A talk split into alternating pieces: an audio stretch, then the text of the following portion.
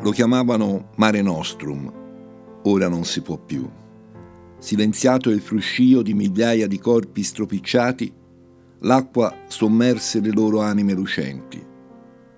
Sull'altra sponda noi, italiani brava gente, smarriti i battiti del cuore, bastò poco per non restare umani. Barricato l'approdo al grido di Prima gli italiani, sprofondammo insieme a loro, inghiottiti dal mare monstrum.